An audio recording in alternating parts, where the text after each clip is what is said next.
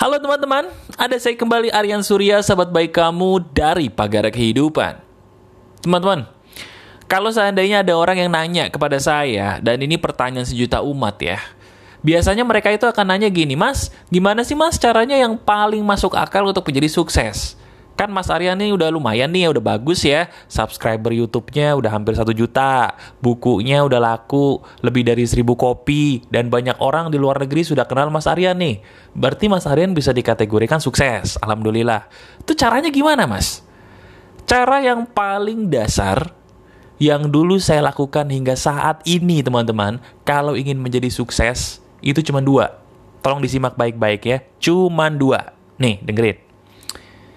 Yang pertama, kalau kita mau sukses, yakini dulu Tuhan kita itu ada.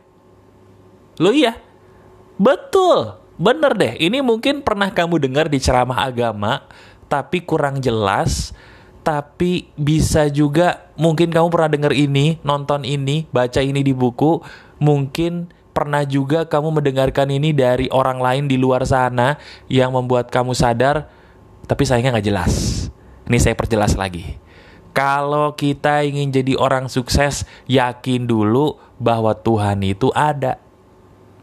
Benar.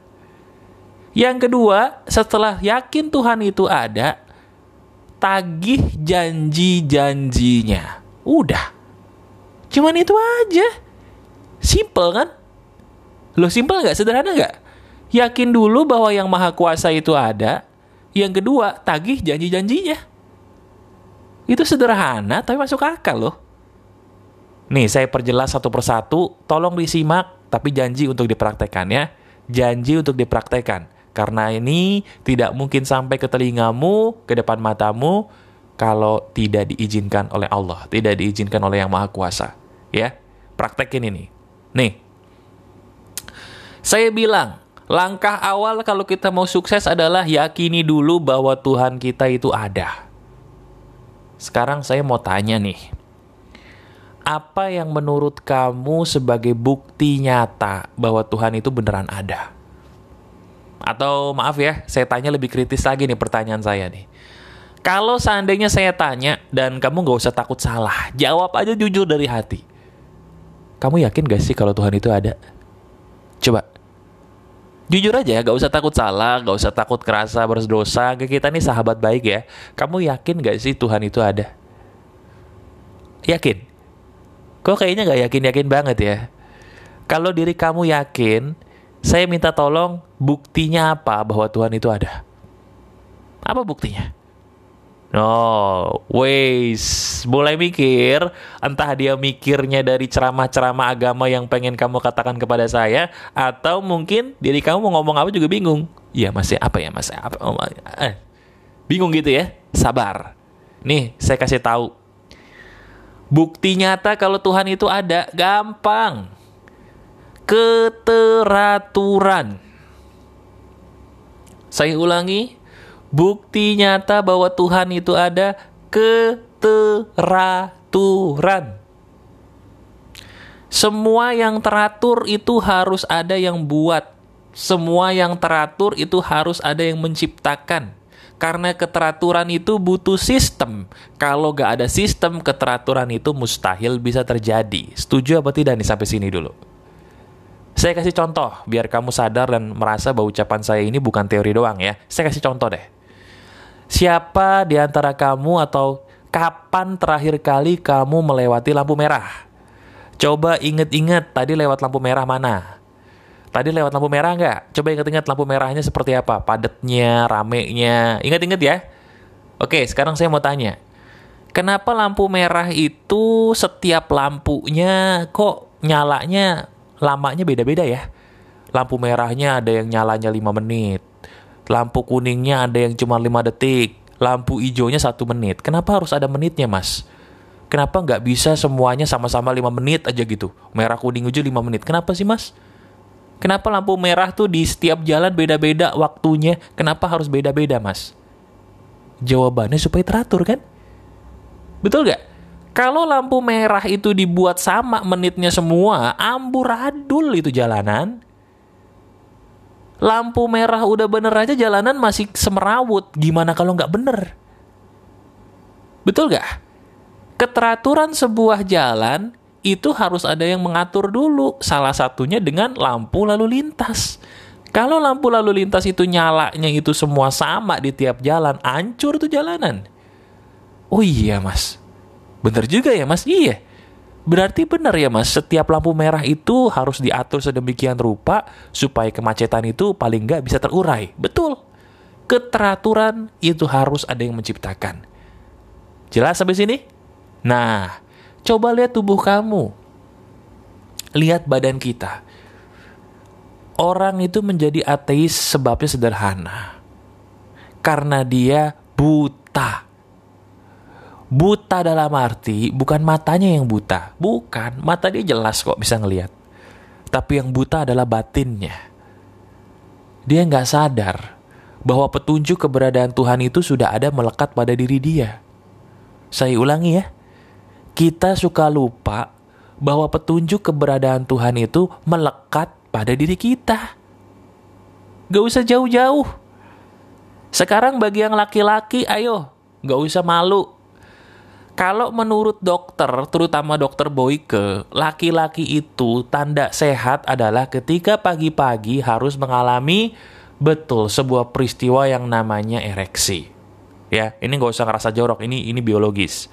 Laki-laki sehat setiap pagi harus ereksi. Sekarang, maaf ya, kita pernah nggak sih sebagai laki-laki dulu nih, bagi yang cewek denger aja sebagai lu pengetahuan nggak apa-apa ya.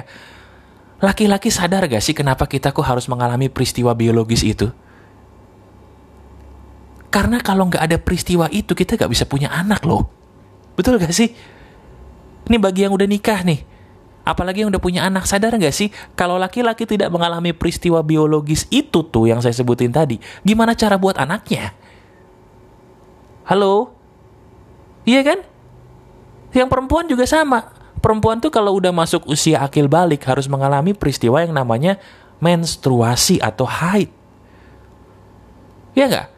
Sekarang, kalau perempuan itu tidak mengalami siklus menstruasi, gimana caranya perempuan bisa hamil? Proses menstruasi itu kan dibuat sama yang maha kuasa supaya rahim setiap perempuan bisa mengandung. Kok kita nggak mikir ya? Iya kan? Betul nggak? Belum lagi nih, saya kasih tahu, siapa di antara kamu yang pernah mengalami flu? Ah, kalau kita flu yang paling ngeselin apa? Ada umbelnya, ada ingusnya, ada dahaknya ya. Kalian sadar nggak sih? Coba tanya dokter deh, ucapan saya bener nggak? Dahak itu sebenarnya diciptakan oleh tubuh kita dengan tujuan melindungi paru-paru. Saya ulangi, Dahak itu tercipta secara alami dalam tubuh kita dengan tujuan melindungi paru-paru supaya tidak kena virus lebih parah lagi kalau nggak ada dahak itu. Jadi dahak itu muncul secara alami untuk melindungi tubuh kita. Hebat nggak nih badan kita nih? Coba konfirmasi sama dokter. Hebat loh badan kita ini. Siapa yang menciptakan sistem itu coba? Tercipta dengan sendirinya atau tercipta karena evolusi. Bodoh banget kita kalau berpikir seperti itu. Asli, terlalu bodoh itu. Maaf banget deh. Nggak mungkin hal seperti itu bisa terjadi kalau seandainya nggak ada yang menciptakan. Ini saya baru menyebutkan dua atau tiga peristiwa tadi. Masih banyak lagi. Nggak cukup satu podcast, sepuluh podcast untuk memberikan bukti bahwa Tuhan itu ada. Nggak cukup. Terlalu banyak. Nah, sampai detik ini, kalau diri kamu masih belum tahu bahwa Tuhan itu ada atau tidak, kalau sampai detik ini dirimu masih belum yakin bahwa Yang Maha Kuasa itu ada, mau bukti mana lagi yang bisa membuatmu yakin? Mau bukti yang mana lagi sih? Hah? Podcast ini bisa sampai ke telingamu, bisa jadi karena kamu selama ini ada keraguan dalam batinmu bahwa yang maha kuasa itu ada nggak sih? Iya kan? Sekarang, ayo, renungin perkataan saya tadi.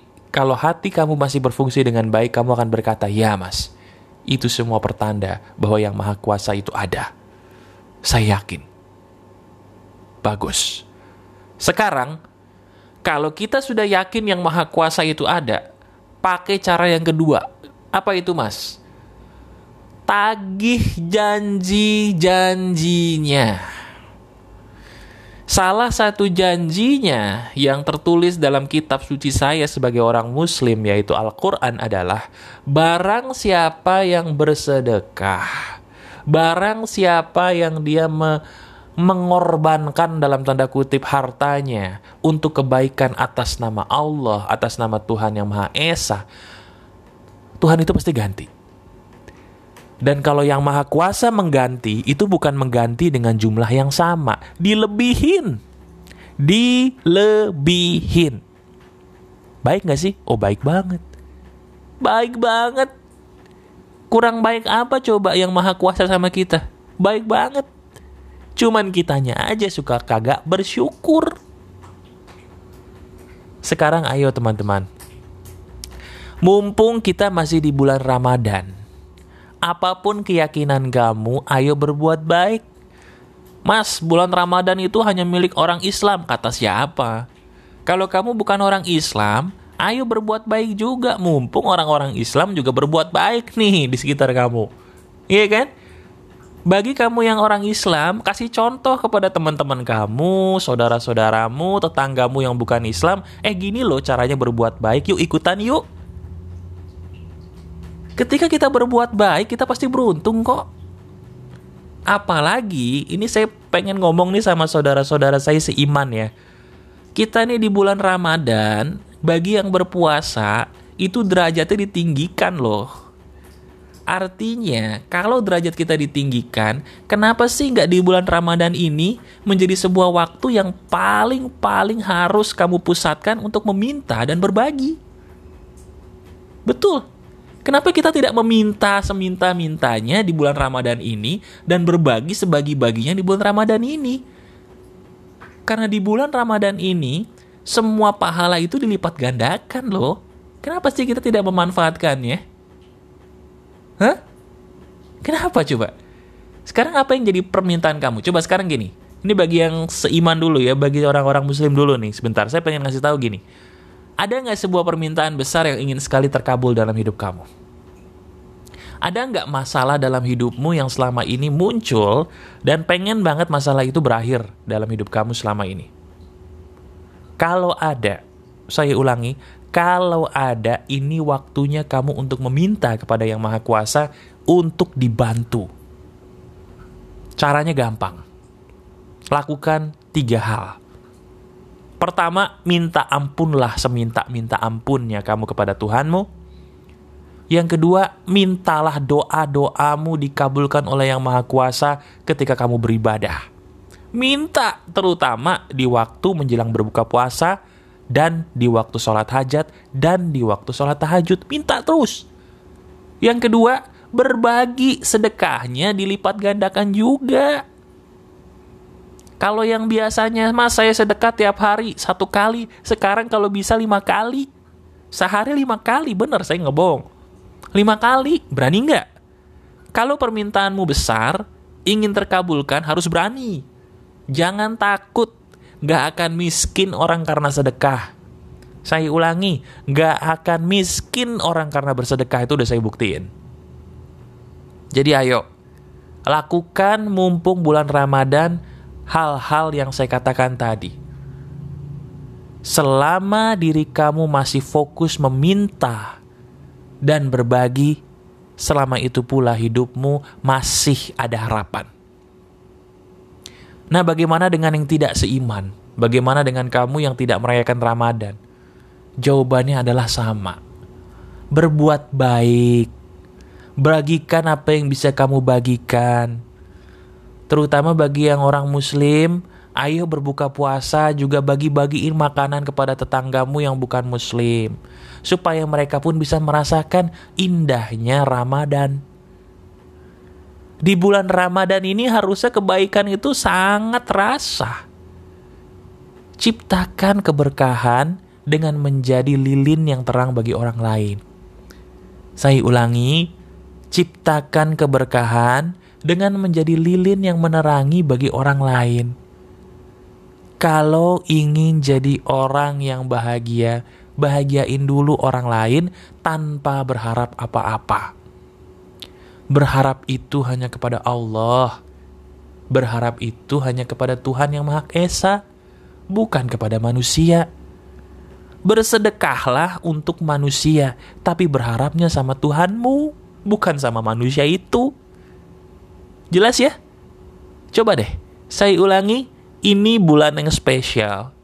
Saya pun melakukan ini saat ini. Lakukan hal yang gebiar di bulan Ramadan ini. Gebiarnya itu adalah gebiar kebaikan. Lipat gandakan kebaikanmu, lihat hasilnya di kemudian hari. Itu yang membuat orang menjadi sukses. Dan itu yang membawa saya ke titik sekarang ini. Saya bisa, mereka bisa, kamu pun pasti seizin Tuhan bisa. Lakukan itu dan lihat hasilnya. Pasti ada. Oke? Masih ada saya, Aryan Surya, sahabat baik kamu selalu dari pagar kehidupan. Tetap keep the spirit, keep sharing, and keep loving. Bye-bye.